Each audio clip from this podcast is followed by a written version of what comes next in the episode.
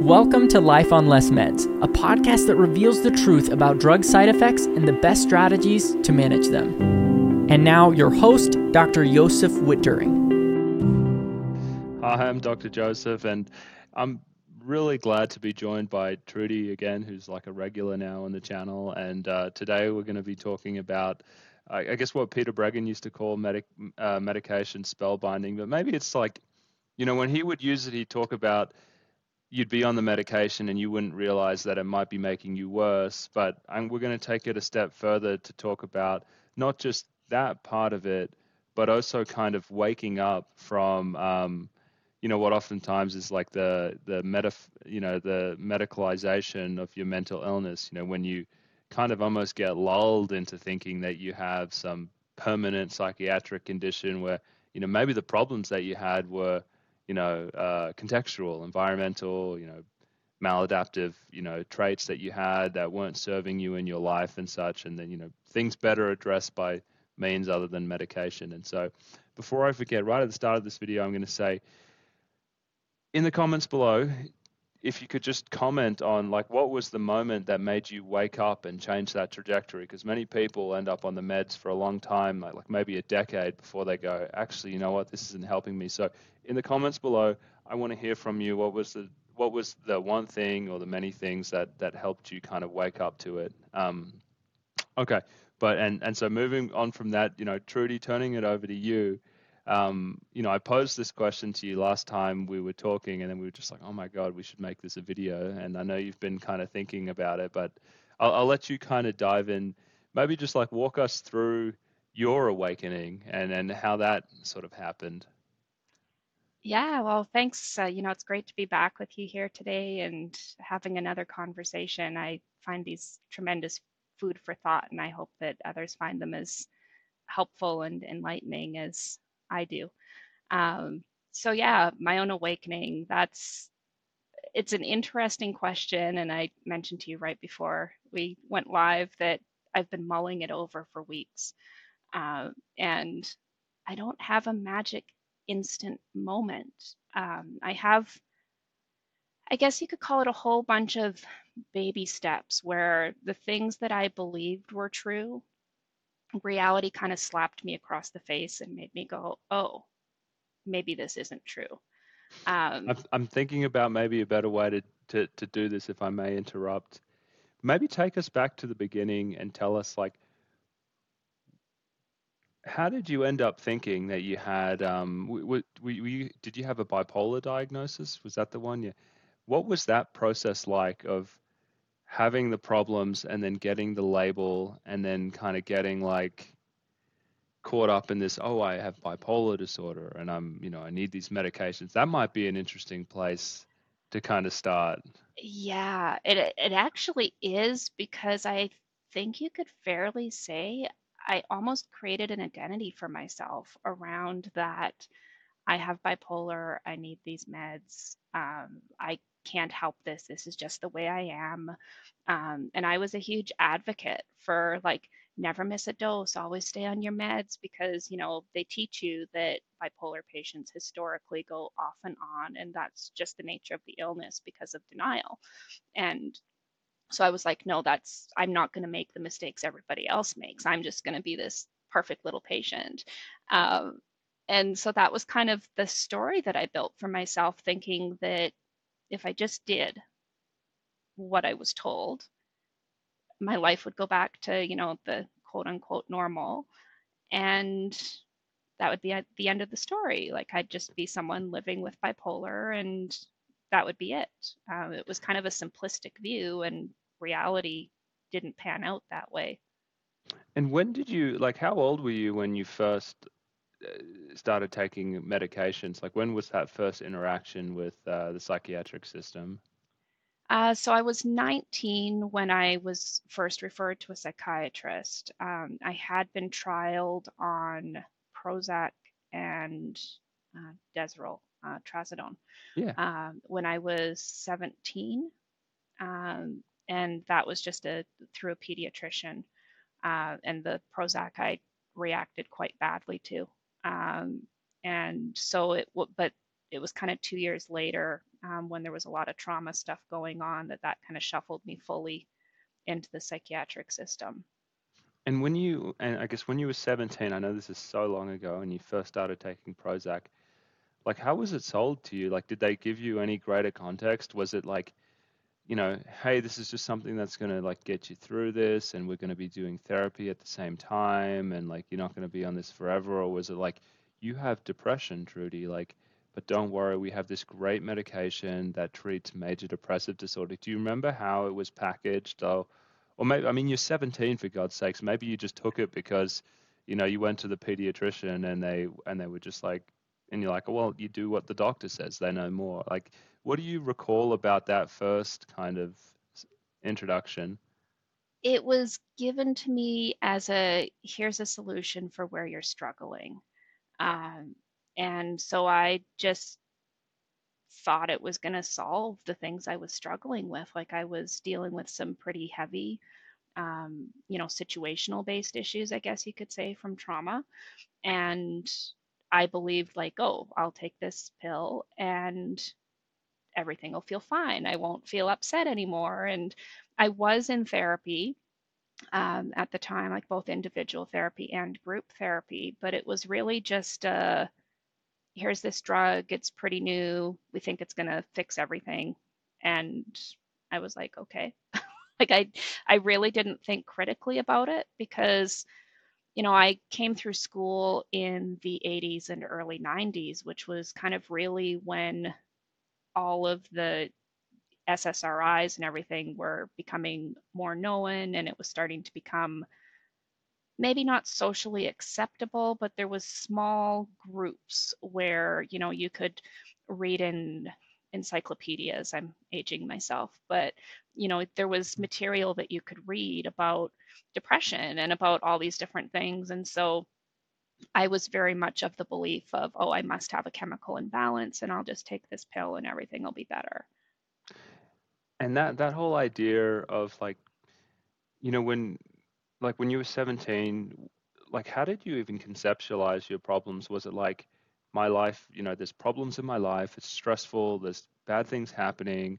Like was that your understanding or was it like maybe kind of too up in the air to really know? You just like i just feel terrible and i'm sad and then because because i guess uh, the reason i'm asking you this is because once you start taking a medication i feel like implicitly it kind of shifts into a more of a chemical imbalance type of narrative. And so I wanted to know kind of how, how you thought about your problems, you know, before the medications came into the scene. Yeah, that's an interesting question because I had some self awareness that there were certain times of the year that I had an easier time just coping with life. And then there were times of the year where it was really hard. Um, so I always kind of had a seasonal pattern when I was, you know, probably a teenager, like mid teens. So I was aware of that, um, but it never really interfered heavily with anything. It mm-hmm. wasn't until I was really work doing trauma work that it was just I'm not actually even sure if it was that it was too much for me versus it being too much for the people around me. Um, because when I kind of look back in hindsight and I say, you know, well, was I okay? And I think I fundamentally was okay, but it's difficult, you know, for a lot of people, I think, but I know for the people that were around me, they struggled seeing my emotional suffering. So they I and I wasn't able, I didn't have the skills to not show it, um, I guess.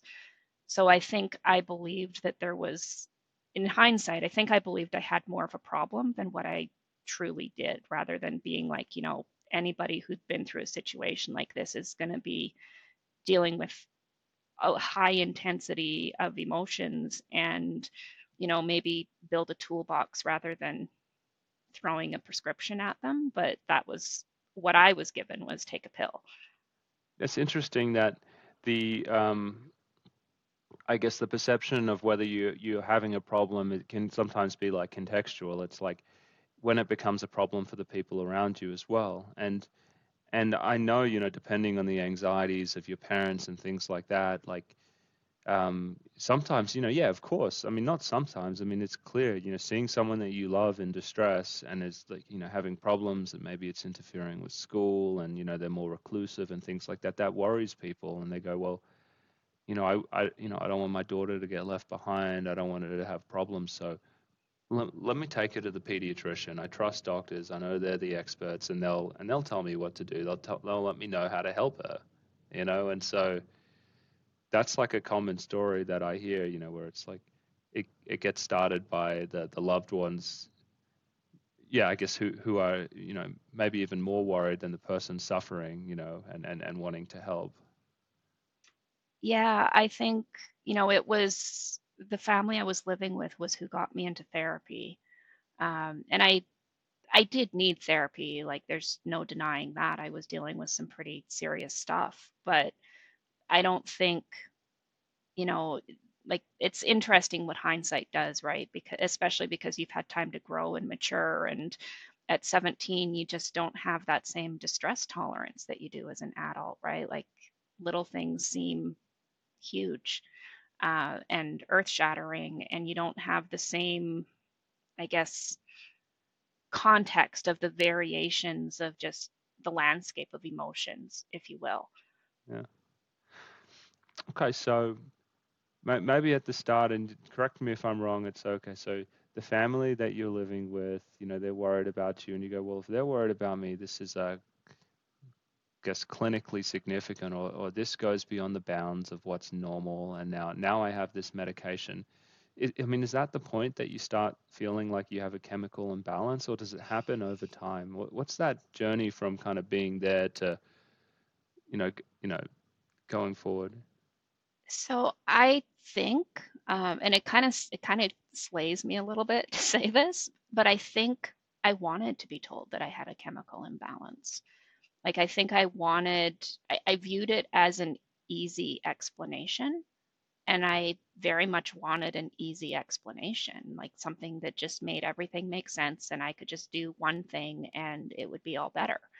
Um, and I think it, you know, I think it gave me that in the beginning was, you know, here's this label, here's this pill, and, you know, maybe there's nothing that you know you need to work on so much. Like maybe it's just all take this pill. Uh, and i i think i really i wanted it to be that easy um, when i was that age. Yeah. Okay and so so moving forward from there because i imagine i mean i imagine you stay in that state for quite some time i mean you, it's it's sort of in your late teens when so when did when did the awakening start? Uh, that would probably have happened after my last hospitalization. I would say is probably kind of the the initial where it was like, okay, going back into hospital isn't going to solve anything, and adding more medication isn't going to solve anything. Uh, and that would have been, I feel like 2001. Um, so how old are you at that stage? 20, born in 76, so 25.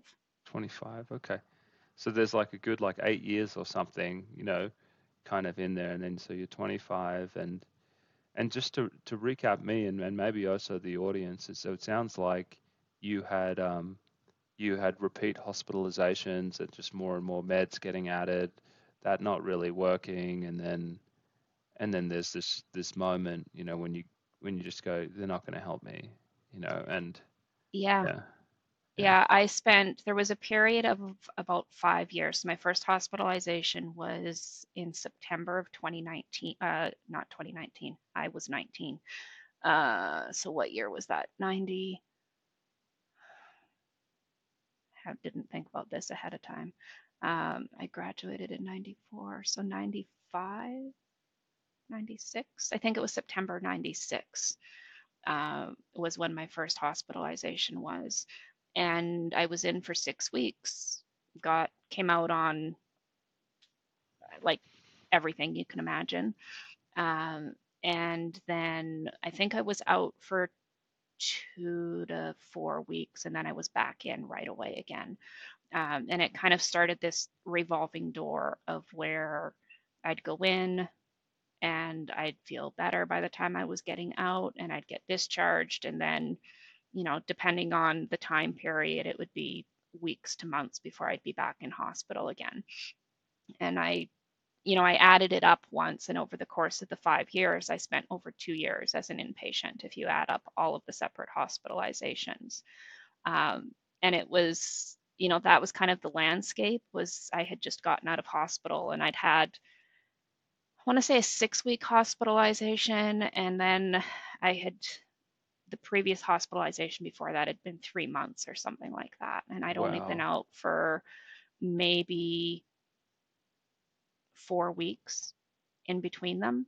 And I think I'd been home again for maybe a week or two when I was feeling suicidal again. And I got mad.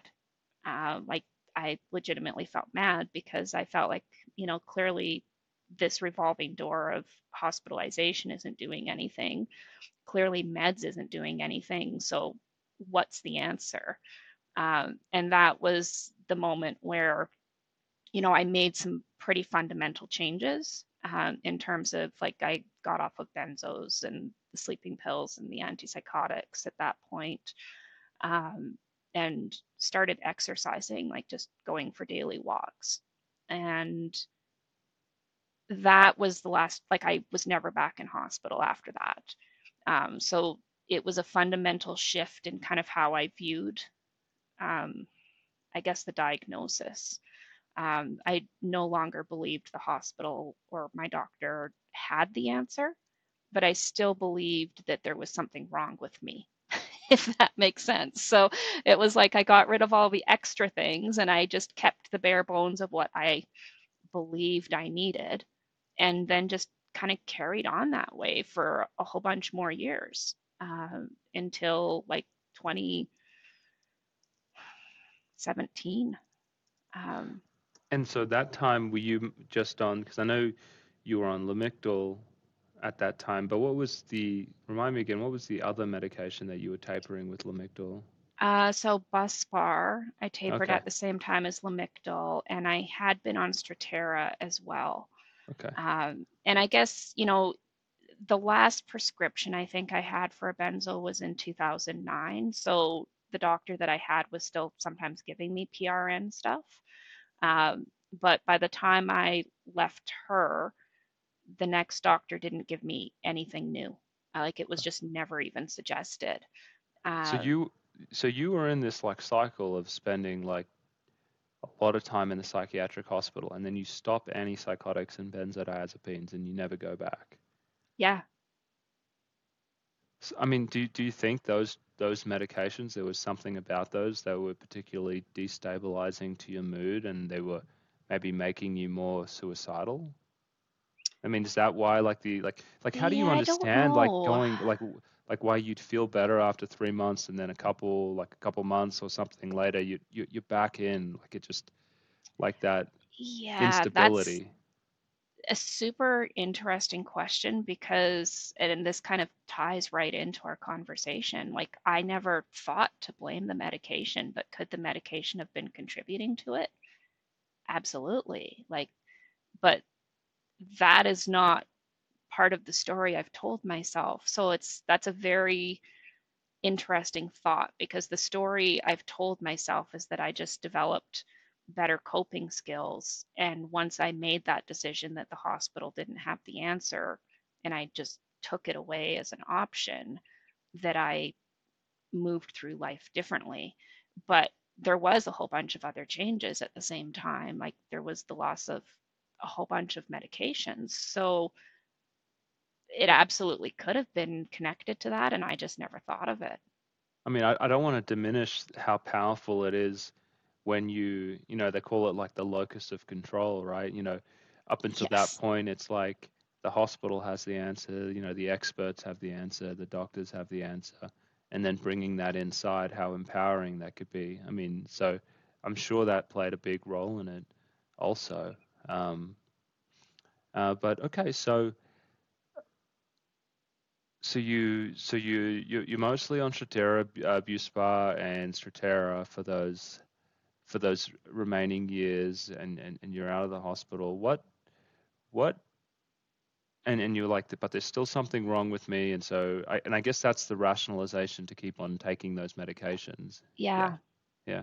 What what what was the next shift that that got you to the point where you were just like, I'm I'm coming off everything? Um. Well, the next shift would have been, I knew that. I guess it probably would have been a generic substitute of one of the meds that I was on and like for the Buspar, I only one generic brand worked for me. Going on to any of the other generics, it was like I was just stopped. And so the brand I'd been on had a shortage. The pharmacy swapped me to a different brand. I didn't think anything of it. And then three days later, I felt like I was losing my mind. And I'm like massively panicked of like, how can I cope with life with how I'm feeling right now? managed to find the right generic brand at a different pharmacy and everything went back to normal. And that scared me um, because I didn't want a medication to have that kind of power over me. Like when you're going through your life and you feel like, you know, everything is pretty pretty good, and then you discover that just a change in brand can feel like the rug is being pulled out from under you.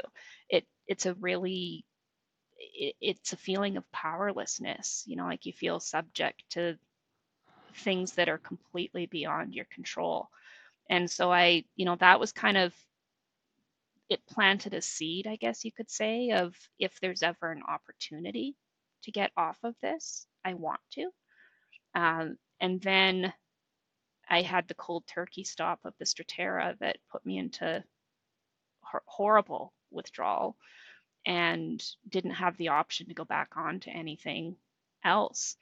And that was the point where I kind of started looking for other options, other solutions like, okay, what's going on? What can I do differently? And I knew, uh, I knew that more meds weren't an option. Like I was not willing to go back onto the roller coaster of trying different meds. I just inherently knew that the most unstable time of my life was the time when I'd be on a medication and things would get worse. And so they'd rip me off the medication and put me on something else. And like, I didn't want to go back to that kind of circle, you know, like this continuous cycle. I just wasn't willing to go back.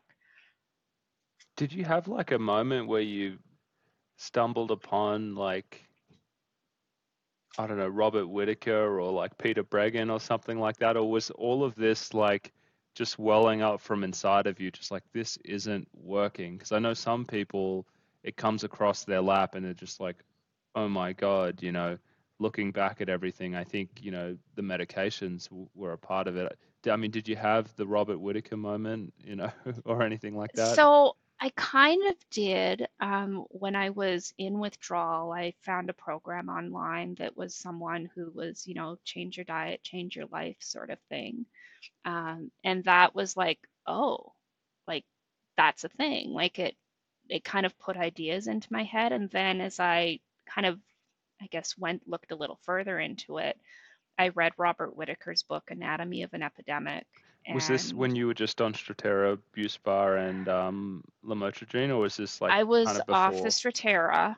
Okay. Um, and I was still on the Lamictal and Buspar. So it was Okay. before I started getting off of the Lamictal and Buspar, but I was at that point I was you know, coming off Strattera was such a profound experience. Um, one of the things I described was it was like I'd been living life with a gauzy curtain in front of me and I had no idea. Like it was like I, I didn't have the same sense of the world, of the people around me. Like I just, if you can imagine literally just having something put in front of you and you're living life and you think that's the real world, and then that curtain disappears and you're like, holy cow, like this is incredible. And I had no idea that I had lost this.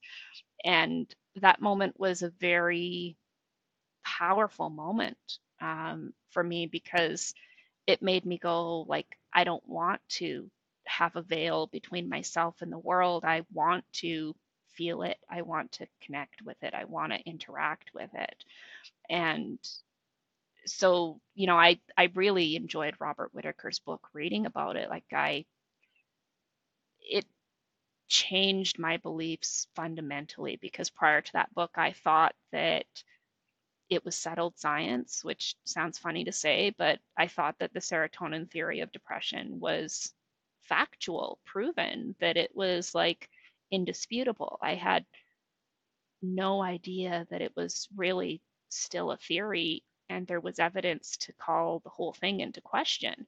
Um, so that really, I think, turned my world upside down in a good way because I lost that belief of everything is just a chemical imbalance and you just have to match up the right pill for the right imbalance. Um, I realized at that point it was like I'd been kind of sold snake oil was kind of the feeling that I had. So, so how did you understand, I guess, your problems after coming out the other side of that that book? I mean, so it takes this idea that you have and just tears it to shreds, and then like what do, what do you do with that? You know, when you've been essentially taking medications for supposedly like a well, I don't, I don't, I don't know. Yeah, you tell me. Like, what, like, were you just like, there's still something wrong with me? It's just not a chemical imbalance, or, or like, like, where were you uh, after that? I think I felt like, you know, okay, so clearly it can't be a chemical imbalance. There's too much evidence to the contrary. Um, and that was, I think, when I started looking at it through the context of, you know, coping skills and um, maturity, like, you know, my own personal maturity. I'm not saying anything about where anyone else is, but I was, you know, when I started down the medication path, I was not mature. I was very emotionally immature. Uh, and I had a lot of things. Um, I, was naive uh, and I wasn't the same person that I am now. And I, so I think I look at it in a lot of ways as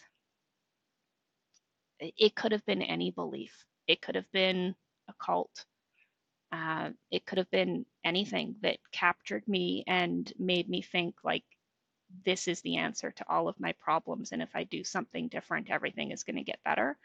Um, it just happened to be that it was psych meds that was where i got caught.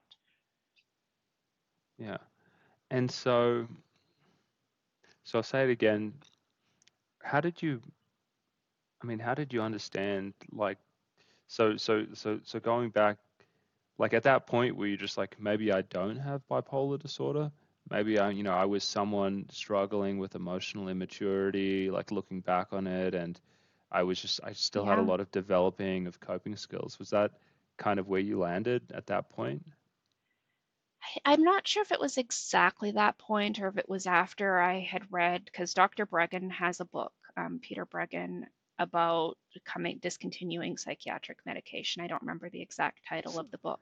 Yeah. yeah. Um, but after I'd read that book, um, and I, I believe it was his book where he spells out like four main paths that people who are polydrugged follow. And when I saw myself in one of the paths that he'd spelled out, I was like, holy crap. like, how many of my problems were not me, but were caused by the medications that I was put on.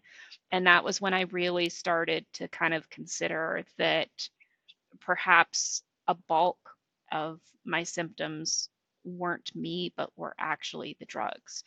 Um, and I, I do think in hindsight that I coped less well because I was medicated. Um, like I know my brain didn't develop normally when I was in my young teen or young adulthood when you would normally be developing executive functioning and all of those things. Like I developed that after I came off of Lamictal. Uh, and so I know that the medications froze my brain, for lack of a better way to put it. And I didn't start to develop these extra things until after the medications were cleared out. Yeah. Um, well, that's. I mean, that kind of goes what onto like another another thread that's interesting. I mean, you know, we don't.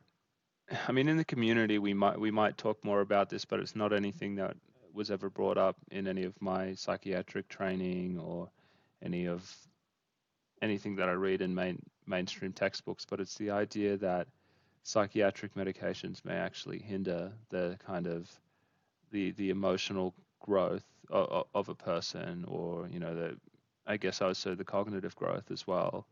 Um, really, the only way they're described as oh, these things can facilitate, you know, better therapy by like maybe you know making you more open to it or you know less anxious that you can access some realizations that's that's the main way they're kind of described as like facilitating healing in people. But really, what you're talking about, and really what I think about deeply these days, is how being in a state of, um, I guess, diminished.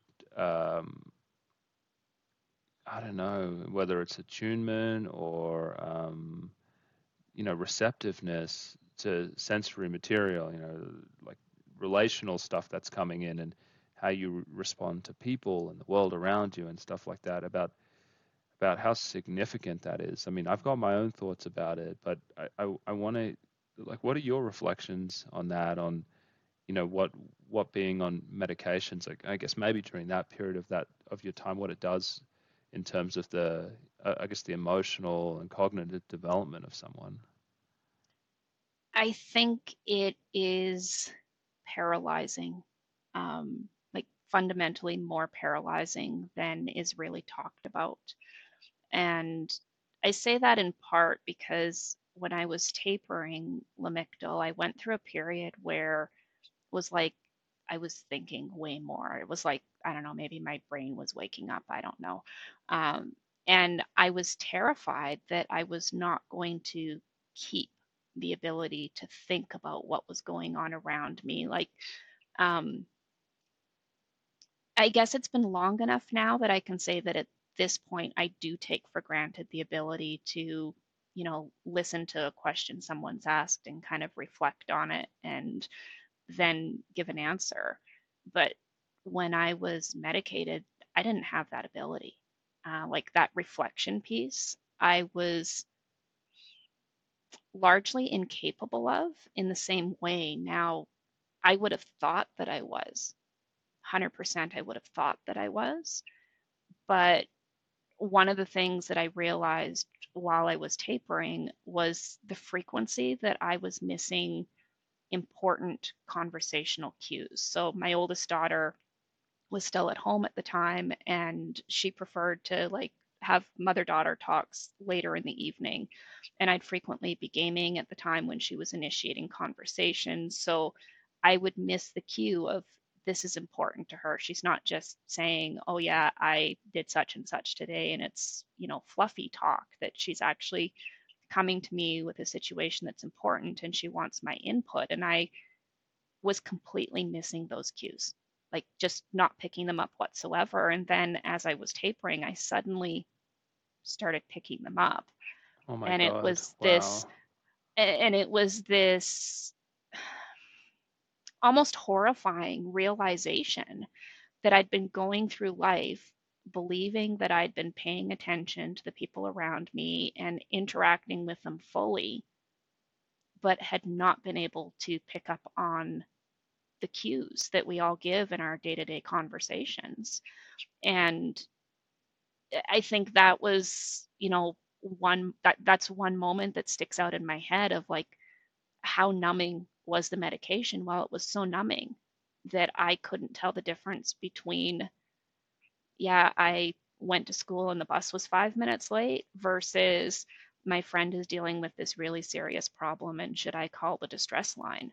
Um, like obviously those are two drastically different buckets uh, in terms of the level of attention that one would give and i just i couldn't differentiate And um, can you tell, you know, I I'm um I, sorry, I'm I'm I'm I'm gonna ask some background because I don't know. Are you married? Yeah. Okay, you and when did you meet? When when did you and your husband get together? How old were you? Young. Okay.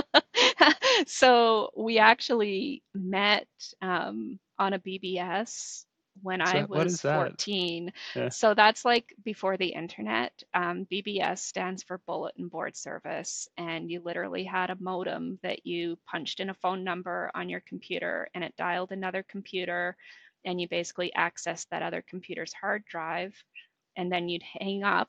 And someone else would dial the same number and they would access the computer's hard drive, and you could leave messages that way. Um, and that was how I met my husband, um, just as friends. Like I was having troubles at home, and he, you know, gave me support, and we were just friends for years. And then we decided to be college roommates. Um, and I'd read that, you know, males and females made better college roommates. And so we moved in together, completely platonic when we moved in together. And then we fell in love and we got married in the June after that. So I was 18 when we got married, which like was before all the psych med stuff. Can you tell me what?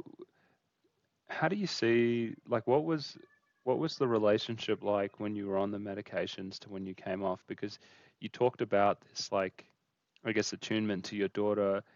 Obviously, that's an extremely strong relationship, the maternal one, like that. But the other main relationship is the one you know with your spouse. Um, you know, when you look back on on your kind of awakening and before and after in your relationship, what did you notice changed? It's a really hard um, question because my husband is still on um, some medication. He's on antidepressants, um, and he's in the process of tapering them at the moment. Um, but I think, you know, the simplistic answer is that I craved a deeper connection, like a, a true, yeah. yeah. Um, and the things that I previously didn't care about, um, you know, like if he was on the computer all the time or, you know, that kind of thing. Um, those things are, they seem barriers to me now, whereas they didn't before. And it's a very, it's an exercise in patience um, because I know how disconnected I was. Um, and so I see some of that disconnect in him, um, if that makes sense. So I think it complicates things a little bit because he's on medication still. That's interesting that it, uh, it almost added a complication to your relationship for you to wake up. So it's like improved your relationship with your daughter and your children, I suspect. Um, was it, and I mean, a lot of people are going to find themselves in this position as well because it's not uncommon that both spouses are medicated um, and going through similar things. That's a very common situation. How did he respond to your awakening and to you reading Anatomy of an Epidemic and Peter Breggin stuff and kind of going through that journey when he was on medications? What what was that like? So my husband is a really laid back guy, uh, and things just really don't ruffle his feathers.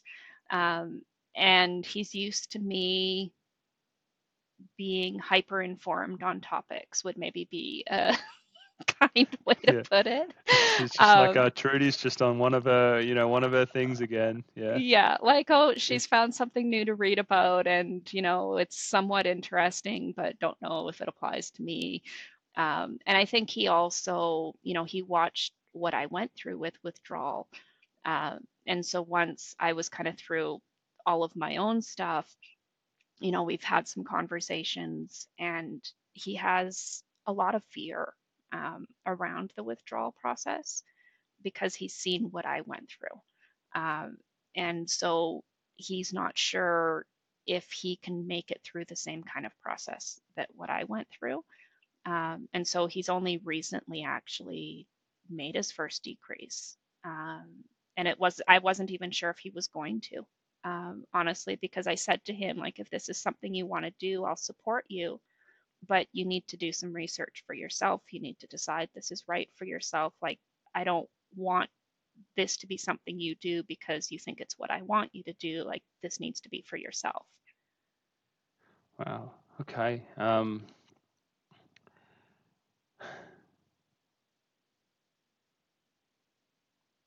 I guess. I mean, I'm stumped. I thought I had a question, but I don't. yeah. yeah. It's it's interesting, I think, you know, when you've got the like for me, I see a lot of my own old avoidant behaviors, um, like when I was really checked out. Um, and I so I see some of those things. Um, and it's hard to see someone else kind of struggling with things that you realize was was something that you did and caused difficulties for other people around you when you were doing it um, if that makes sense. No that totally makes sense to me. I mean it's I mean that I, that that realization you had with your daughter must have felt like a dagger to the heart, you know, because like how long was yeah that going on for? I mean, I cannot imagine like the you know having the realization yeah. and the pain, you know, with something like that. Yeah, absolutely. You know, it, it was, you know, what conversations have I missed? You know, what conversations have I not been fully present for because I didn't realize I needed to be present. Um, and you know, there was a period in my taper where I really questioned like, is me dealing with withdrawal having a negative effect on my kids? Is it impacting my ability to be a loving mom and to be present and do the things that I want to do for them?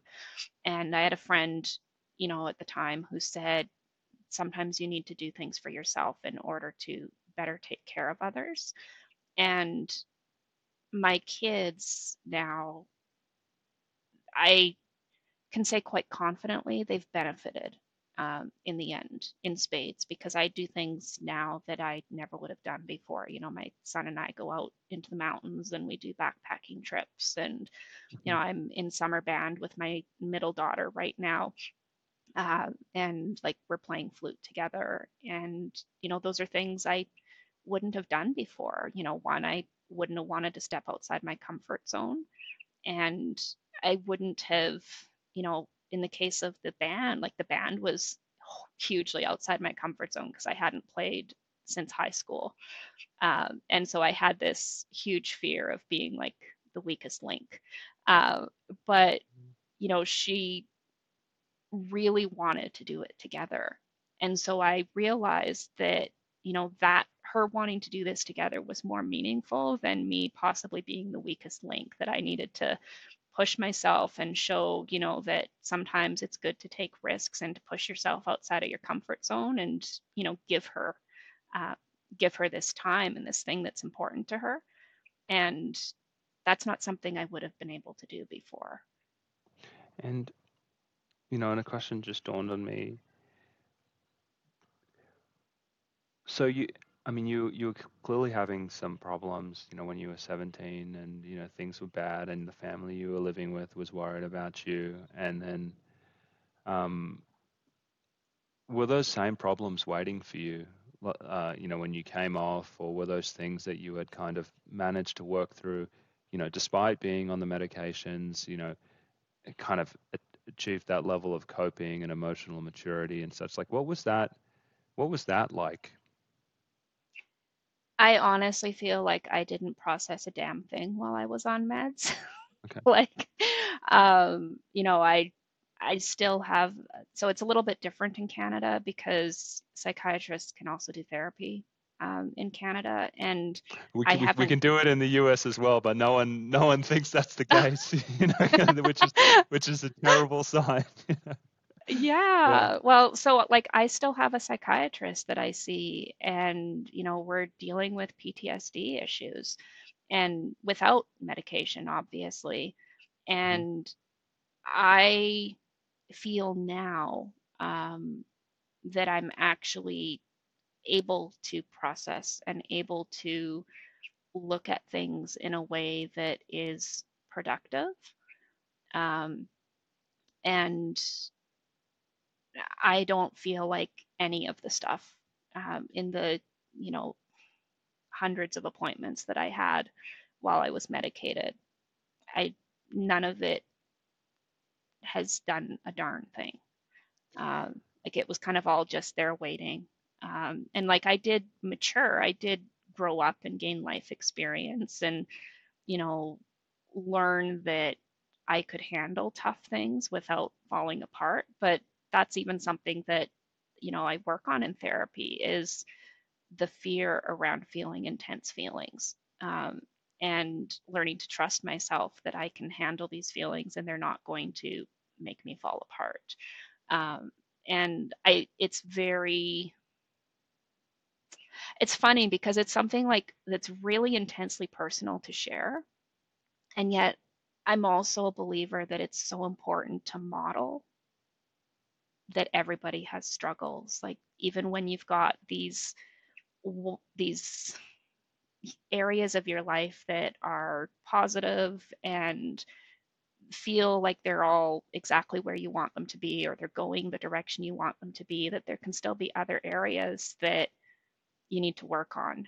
And that doesn't have to be life destroying, it can be constructive and productive. And um, yeah.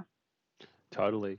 Yeah. And, and, it, and it's kind of everyone. I mean, I can't believe I didn't think of the, um, you know, the corollary, because I actually have a similar story. It's going to seem kind of weak, but it was actually incredibly impactful on my life. Was I put out a video not so long ago about my experience uh, using caffeine and nicotine, and I was a very, I mean, really strong cup of black coffee in the morning, soda at midday, and probably like you know five or six pouches of um, chewing tobacco a day, and that was kind of where I found myself at a certain point. and um, I had gotten to this point where at 4 p.m., 5 p.m., I was just so tired and I just I was just like, man, I am exhausted. And I had gotten in this pattern because, you know, I'd come out of residency and then I'd gone to the FDA. And the FDA is not a clinical job; it's a, it's a research job. So I was learning a new thing from scratch, you know, clinical trial research. And then I'd also, oh, sorry, before the FDA, I was in the pharmaceutical company. So I was doing all of these new things, and I just felt like I needed to be on. And you know, my daughter had just been born, you know, we were moving a lot. It was, there was like a lot going on. So I just kind of crept into this like heavy stimulant usage. And um, then I, um, I, you know, I was going through a lot of early marriage stuff, you know, you know, as well. You know, we'd gotten married, I think, just before I left residency, and we were kind of working out the kinks, you know, each other's families and kind of the roles we were gonna they were gonna have in our lives and things like that. And like most marriages, I mean, there were you know there were fights in there, and there were you know pretty tense fights as well. You know, in terms of figuring out like how you know our lives and the relationships with our families and such. And so, anyway, about a year ago, probably I stopped drinking um, caffeine and and I stopped chewing tobacco and I, I had just done it because I was really fatigued, and I'd read something about adrenal fatigue and how these stimulants might um, cause adrenal burnout, and you'd be fatigued. And I go, oh, that makes enough sense for me. I'm just going to stop. I cold turkeyed myself, and was essentially just like a potato for you know probably like three weeks. You know, couldn't do anything. Pretended to be a person at work. Just watched like Netflix. Just checked out of life completely, and um, I had this kind of awakening afterwards where I started to have a lot more natural energy. You know, I could, you know, it wasn't like a, this period of like intensity in the morning, you know, where it was just like I'd drink my coffee and I'd just be on for like four hours and could do it. And then I would try and keep that going with the sort of the nicotine and the sodas and things like that. And so that went away and I had much more stability. And I go, this is just wonderful, you know. Uh, uh, also, my sleep improved dramatically. I used to have a really hard time getting back to sleep in the middle of the night. And I'm just like, and that's how I thought about it. But it wasn't until about five or six months down the road that I realized that I was actually a lot more patient with my wife. And I, and previously to that, I had been, you know, I had had like a pretty short fuse, and if she was upset about something, I think I would become very defensive and shut down, and we would get in an argument or something like that. And all of a sudden, I realized that I was actually able to listen to her and hear her without, you know, being like, "Oh, this is how I feel." How I feel.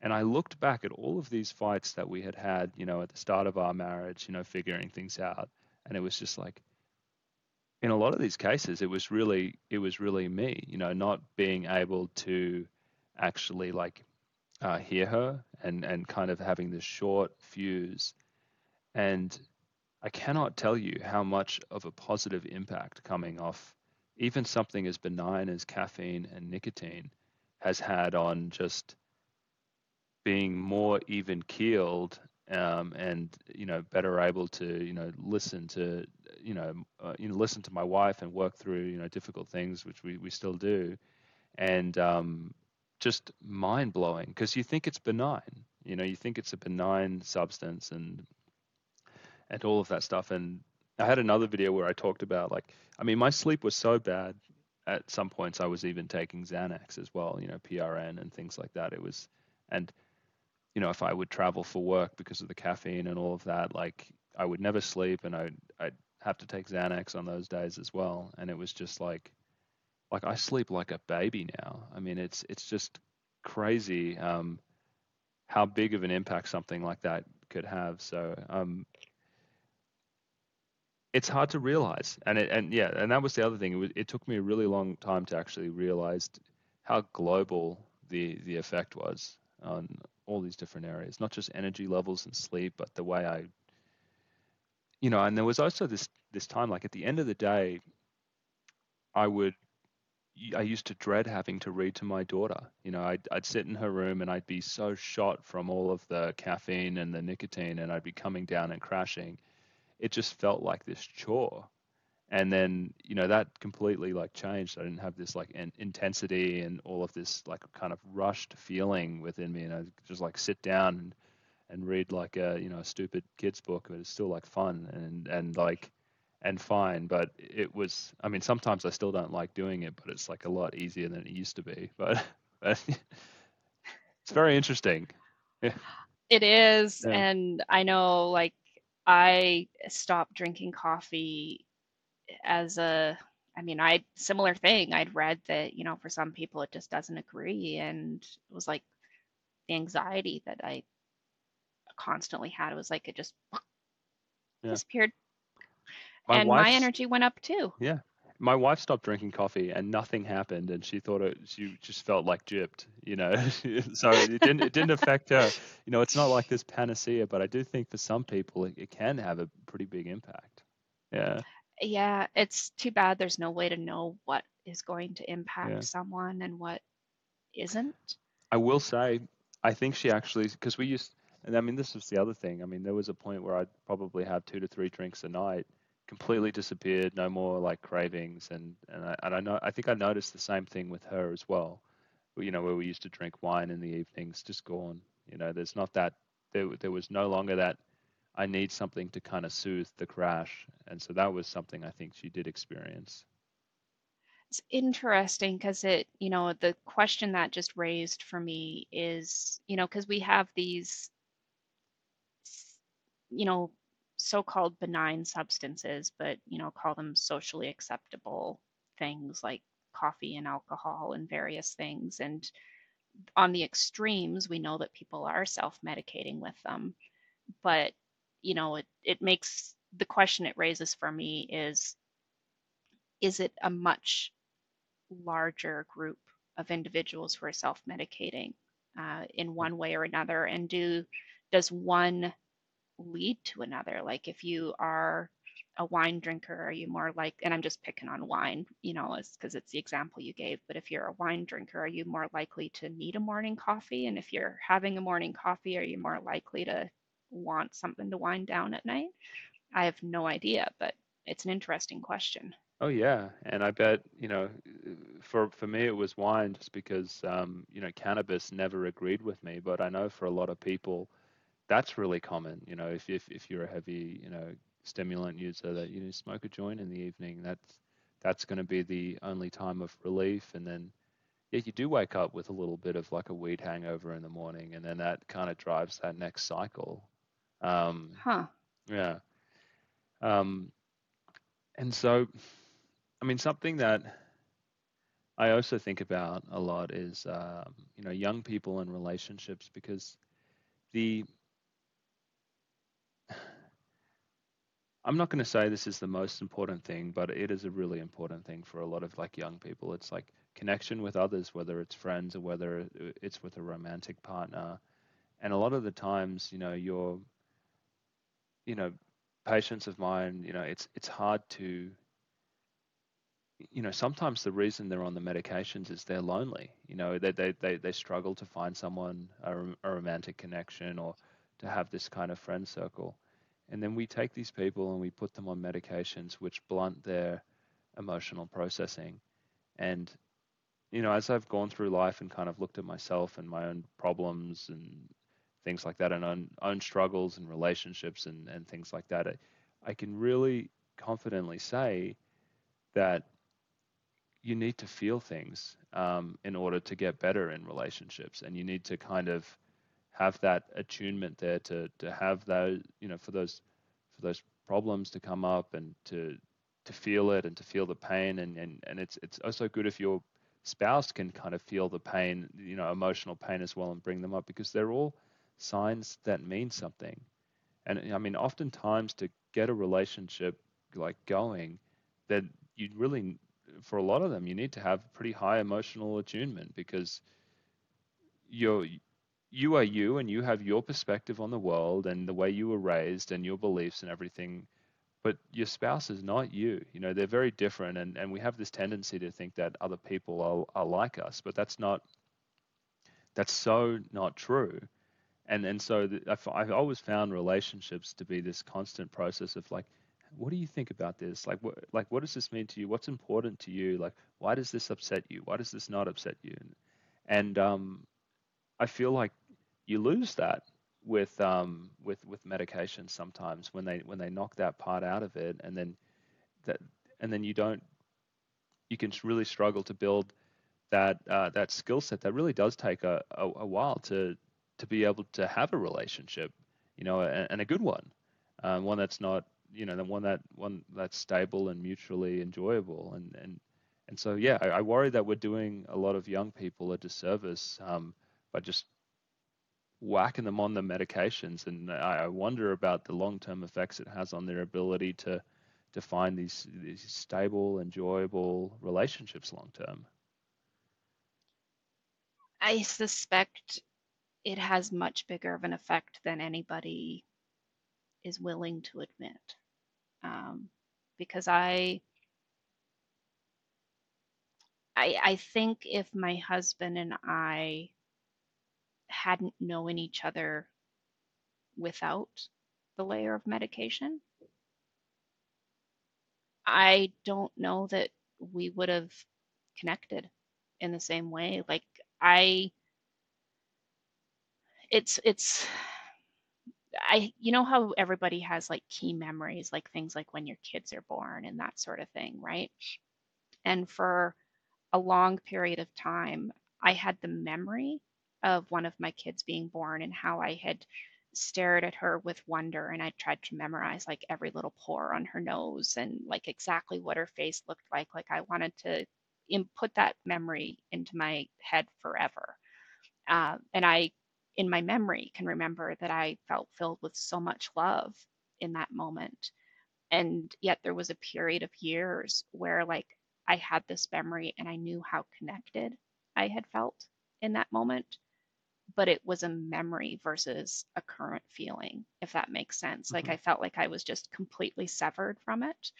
Um, and it's taken a long time to like feel um, and I guess it's important to kind of differentiate that you can be connected to someone without that live, t- almost tangible feeling of connection. Um, but it's a lot easier to be connected when you feel the connection. Um, and it's it took a long time before I was able to feel it again. Um, and I've got all sorts of random. I can't remember if I've told you this before, but I've got like factual memories, and then the factual memories will come up, and it's like the emotion never took place, and so this old factual memory will come up, and now all of the emotions will just burst out. Like I'll burst into tears. Um, and it's the first few times it happened, it was kind of a little bit distressing. And then afterwards, I started to kind of understand that it's like, well, so I had this factual knowledge, but my mem- my feelings were so disconnected that the feelings didn't take place at the same time. And for a memory to be really authentic, it's both fact and feeling together in the moment. And I can feel those feelings now. So when those memories come up, um, if I haven't had that moment of feeling, then it's like getting rolled over by a bulldozer. Uh, like it's just an instant flood through my body. Um, but you know the, I, I guess the the mercy of it is that you've had time, so it's not a factual surprise. Mm-hmm. Um, you, I kind and I kind of understand it now. So when it happens, I'm able to tell myself like, oh, this is what this is, and you know, I'll be okay in 15 minutes or half an hour or whatever. Wow. Um, I'm just noticing. I, uh, you know, we we've just crossed the one hour mark, so it may may be a good time to to wrap. Um, but um, was there any anything else that you wanted to to mention before we wrap for today? I'm curious if you think that everybody is as numbed as what I've experienced it to be. Like, is this something you hear other people talk about? Um, I don't think so. You know, I, I, am still of the opinion, you know, when, when one in 10 people in the United States are taking antidepressants, majority of them being women, I like to think that hopefully a large proportion of those they've just developed like tolerance to the medication and it's really not having that much of an effect and their you know their brain is just like used to it and they're just kind of like trucking along and they're still hopefully fairly attuned and all of those things and it's just sitting there in the background. I mean i don't really know honestly. I mean it's but i I mean, I do think there's probably a lot of people who are like that, especially once you start getting to, you know, you know, several medications at the same time. I think it's just gonna, it's there's there's gonna be a sufficient amount of like, you know, just modulation going on that that it would be pr- pretty numb. But I don't know. It's hard. I mean, you really have to kind of, you know, what were you talk to someone who knows the person? What were they like before? What are they like now? And just kind of see, you know, are they pretty much themselves? Have they changed in any way? But yeah, so I don't know. Does that answer your question?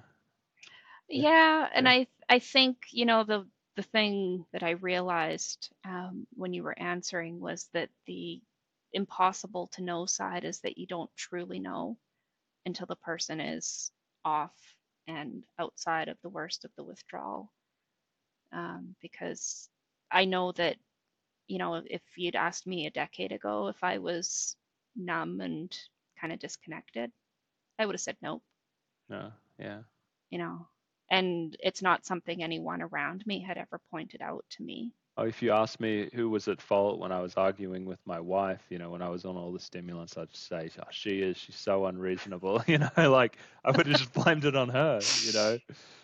Yeah, it's like that that self-awareness mm-hmm. just in the moment it's not there and i i think that's the challenge you know when i think about the waking up process you know how do you how does someone lose that medication spell binding or whatever you want to call it? Um, I, I think that's the challenge right? Because if you can't see the way it's affecting you how do you make that decision to change it? Sometimes it's it's got to be something big because people won't realize the subtle things, but when they have a catastrophic adverse reaction, or like you did, you know, you spent like three months in a hospital and four weeks four four weeks later you're back in again and you're just like, what is this? Like, it has to be something so big for some people that it just like blasts through. Like even with the degree of of of, of blunting, it's just like there's no yeah it's just bad you know there's no other way to look at this other than it's bad i know for some people and this is really sad because you know it can be they develop protracted withdrawal and they're just debilitated you know for some people it's pssd you know and it's just something that's so bad that it totally shatters you know um, you know whatever whatever it is and then and, and then they start looking for answers but yeah there's I mean, I wish there was a way that it didn't have to be this dramatic kind of rock bottom cat- catastrophe that gets that shocks people into looking for it. Yeah. Yeah, I've it's something I kind of, you know, admittedly struggle with a little bit in my day-to-day life when someone I know is like, "Oh yeah, I just got X diagnosis and I'm starting on, you know, whatever um, psych medication." and it's like you know i i fundamentally believe in the right to self-determination and you know it's their path um, you know my job isn't to walk someone else's path for them but it's so difficult when you see the person that is you know there's even been cases where you know i've made a comment like you know just be cautious because if you ever decide that you want to come off of it, don't do it too quickly. And in some cases, you know, you get jumped down of like, oh, don't scare people about withdrawal because then people who need treatment aren't going to get treatment. They'll be too afraid to start. And in my head, I'm like, yeah, no, I, I feel like slapping that person in the face because I used to hear a lot of the same things, and it's it's this whole thing of like, okay, so you're not allowed to say something to caution them about the medication, but then they're not making like an informed decision, you know, because let's say you say something scary about the drug. Oh, hey, did you know that the risk of suicide was higher in people who are under age 25? Oh, no, no, no, don't say that. You know, that's going to scare them away from taking the drug. Um, it should, you know, because right. It should weigh, like if it's true, it should weigh on the decision for someone to take it. And and they have to weigh it in their own minds with the risks and the benefits in their own individual situation. And that's and that's the thing. So whenever they you know they because it's like this this threat you know you're going to be dangerous and they're going to get hurt because of you. And it's like well get hurt if I don't say this and and, yeah anyway that's I, yeah that's one of the things that yeah. just kind of bothers me a lot as, as well yeah and it's so hard um you know I I was saying to my mom um, just this last week how I've been watching a lot of women my age getting ADHD diagnoses lately and starting on ADHD meds. And, um, you know, in the process of my comments, I found out that a relative, um, actually, a few relatives are on them, and I was cautioned to be careful um, where I made those statements and around who. Um, but, and it's, I struggle isn't that, with isn't that the crazy though? It's just like it. We've been scared to a point where it's like you don't say that. You know, it's it's it's really you're going to say some dangerous thing that's going to really either either upset someone or you know harm them in some way. It's yeah, and it's like, you know, there was a time when I believed that the medications I was on was what was allowing me to live my life. Like I've had that belief and there's only one thing I can say to my past self, and it's that I was wrong. hmm It, it was a completely incorrect belief because I have a better life now.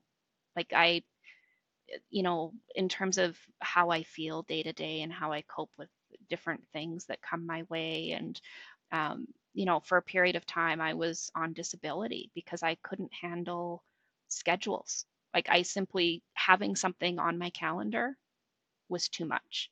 So I avoided making commitments because I just couldn't handle that. And now, you know, I'm a full-time student and I work full-time and I like I've got this big list of things and people, you know, look at it and they're like, how do you handle it? And I'm like, well, I just, you know, do this here and this here. And it doesn't like, you know, if you had told me 10 years ago that I would do all of this, I would say, uh, no, you don't know me. There's no way I would ever be capable of doing that.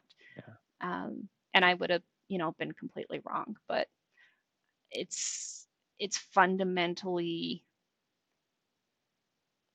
I, I feel like me now.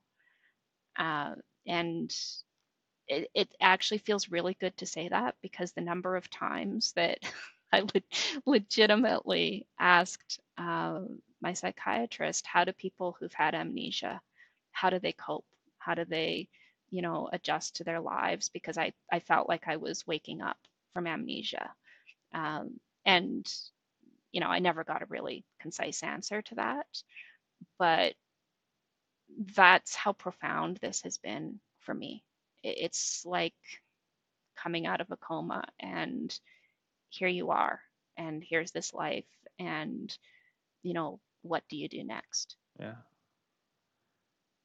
you know the story about hearing about other people um, on the medications i mean i mean you know my story i think i i, I told you you know that that I'm, i was in a Verizon store the other day and I was being served by the kindest, you know, young young gentleman, and then he saw that my business name was Witt-Doerring Psychiatric Consulting, and then he went on to tell me he was on like five different medications, you know, antipsychotics, stimulants, downers, everything like that. And it's like, I'm also in the same place where I feel like I know so much. And, I, you know, I knew enough to, to know that something really bad was happening, you know, like, like, okay, sometimes you can be on a combination of drugs and it's this careful balance and it's really thought out. But the majority of time when, when you're taking antipsychotics and you're also on Adderall, like something is really wrong because you know you, they're either over sedated and now they're getting stimulants to get them up and i was just thinking like life must be hard for this guy and it it really like i mean i left the store with a pit in my stomach you know i'm not going to say anything or like but i'm just it's like watching a train wreck in slow motion and it's just that feeling of like powerlessness and i'm just like this has a bad trajectory and i'm just like is he going to wake up? It, it, like like how many years will be lost? And and i see that just every day and um in different not not not like but like in in a lot of my work and in you know i've seen it before and it's it's just so deeply um i, I don't know it hurts me you know i have to say yeah so yeah and it's you know i think back and you know, if I'm really candid, if I say, is there anything anybody could have said to change my mind before I was ready? I don't think so. Yeah. I I, I think in a lot of ways, I think that I had to discover it for myself. Um, and I didn't have anybody around me saying, like, hey, there's you know, we think you should do this or any of that. Like it was, I, I didn't have any external output input. Um, but I believed so wholeheartedly that this was the diagnosis, this was the correct action, that anybody who would have challenged that, I would have either gotten mad or I would have shut them out of my life. I wouldn't have. The only person who could have challenged it, there's only one person, my psychiatrist was the only one who could have said, hey, because that was actually why I ended up never on SSRIs again. I had a doctor who said, I think these are making you cycle more rapidly. And so, you know, you should never take an SSRI again. And I did accept that. So I think had I had a doctor that had said, you know, you're really over medicated and I'm not sure that you even need anything, I probably would have been, I probably would have accepted that and been willing to try. But I think that's the only alternate path um, where I would have been willing to hear it because I, I wouldn't have heard it from like my husband or my mom or a friend you know, and I think psychiatric medications, and I think th- this can happen with other meds, but especially with the psychiatric ones, the, I mean, the taking of them is so, I don't know, it's like this foundation in a house. You know, it, it's like it, it helps you make sense of the problems that you have and uh, and sometimes even shields them for it. It's like it's it's not your fault you know the things that have happened you know. You're addressing them you're responsible you're doing the right thing to address your problems. There's there can be so much tied up in there which makes it really i mean even more so difficult to to have those conversations with people because it's just I don't know, it, it, it can bring down the whole house. Um, yeah. yeah, and I think there's so much, um, there's so much of society built around it at this point. Um, and it's interesting, um, you know, this is just a random tidbit of something I discovered about myself, um, you know, in the last, I guess, month and a half that I I don't think badly of anybody else who's a psych patient, but I apparently have a whole lot of self loathing towards myself about the idea of being seen that way. So I've kind of taken on some sort of, I don't know whether it's a stereotype or I, am not sure what the right word is for it, but it's like I've rejected that label so completely that I almost feel like disgust for it, if that makes sense. Um, and so along with that has also come a fear of someone trying to push the label back onto me again. Um, and it's a very, it, it's, it's we, it's kind of weird to me. Um, I haven't completely wrapped my head around it, but. I mean the, yeah, yeah. I mean that's an interesting thought. I mean the thought that popped up in my mind when you were saying that is the, you know, being, I guess being a psychiatric patient is obviously, you know, can can clearly be synonymous with taking medications, you know, the label, the drugs are the solution, and so it's a disempowered position. Whereas, kind of once you reject that, it's a there's this more autonomy, there's more empowerment. The locus of control is for me. So, at least from that perspective, I could see why you could have a really really strong reaction to that feeling of powerlessness that, that you had then, almost a disgust reaction. I don't know if that's kind of some of the things rattling around there. That's what I imagine I might feel, but maybe it's more, more complex for you. Yeah, that's definitely a big part of it because, you know, I had both good care and bad care when I was an inpatient. And, you know, you spend enough time as an inpatient and you're going to have negative experiences. Um, and I've had some experiences that were very disempowering um, and very like they felt violating of my rights when they occurred. Uh, and so I think there's this there's almost this internalization that when society views you as someone who's had any kind of psychiatric problem, that you lose a level of trust almost like your opinion is more likely to be written off as you know craziness or whatever kind of derogatory word you might put with it. Um, and I, I think that's kind of the root of it is once you are like, I know I'm okay. like I know I don't have anything wrong with me um, at this point, aside from you know dealing, working through the rest of the trauma pieces. Um, and so there's this huge fear of the power differential, you know, that you know, what if, uh, you know, and it's just, it's probably just honestly partly more trauma um, that but it could be, be real, right? Through. Like, what if, what if you go to the hospital with a rare medical condition and they see that you had a bipolar diagnosis in the past? What yes. happens then? You know, are they going to yeah. take me less seriously? Are they going to write me off? I mean, that seems yeah. real to me. And I actually, and it hasn't happened yet, but I've actually asked for my doctor to remove the bipolar from my medical record.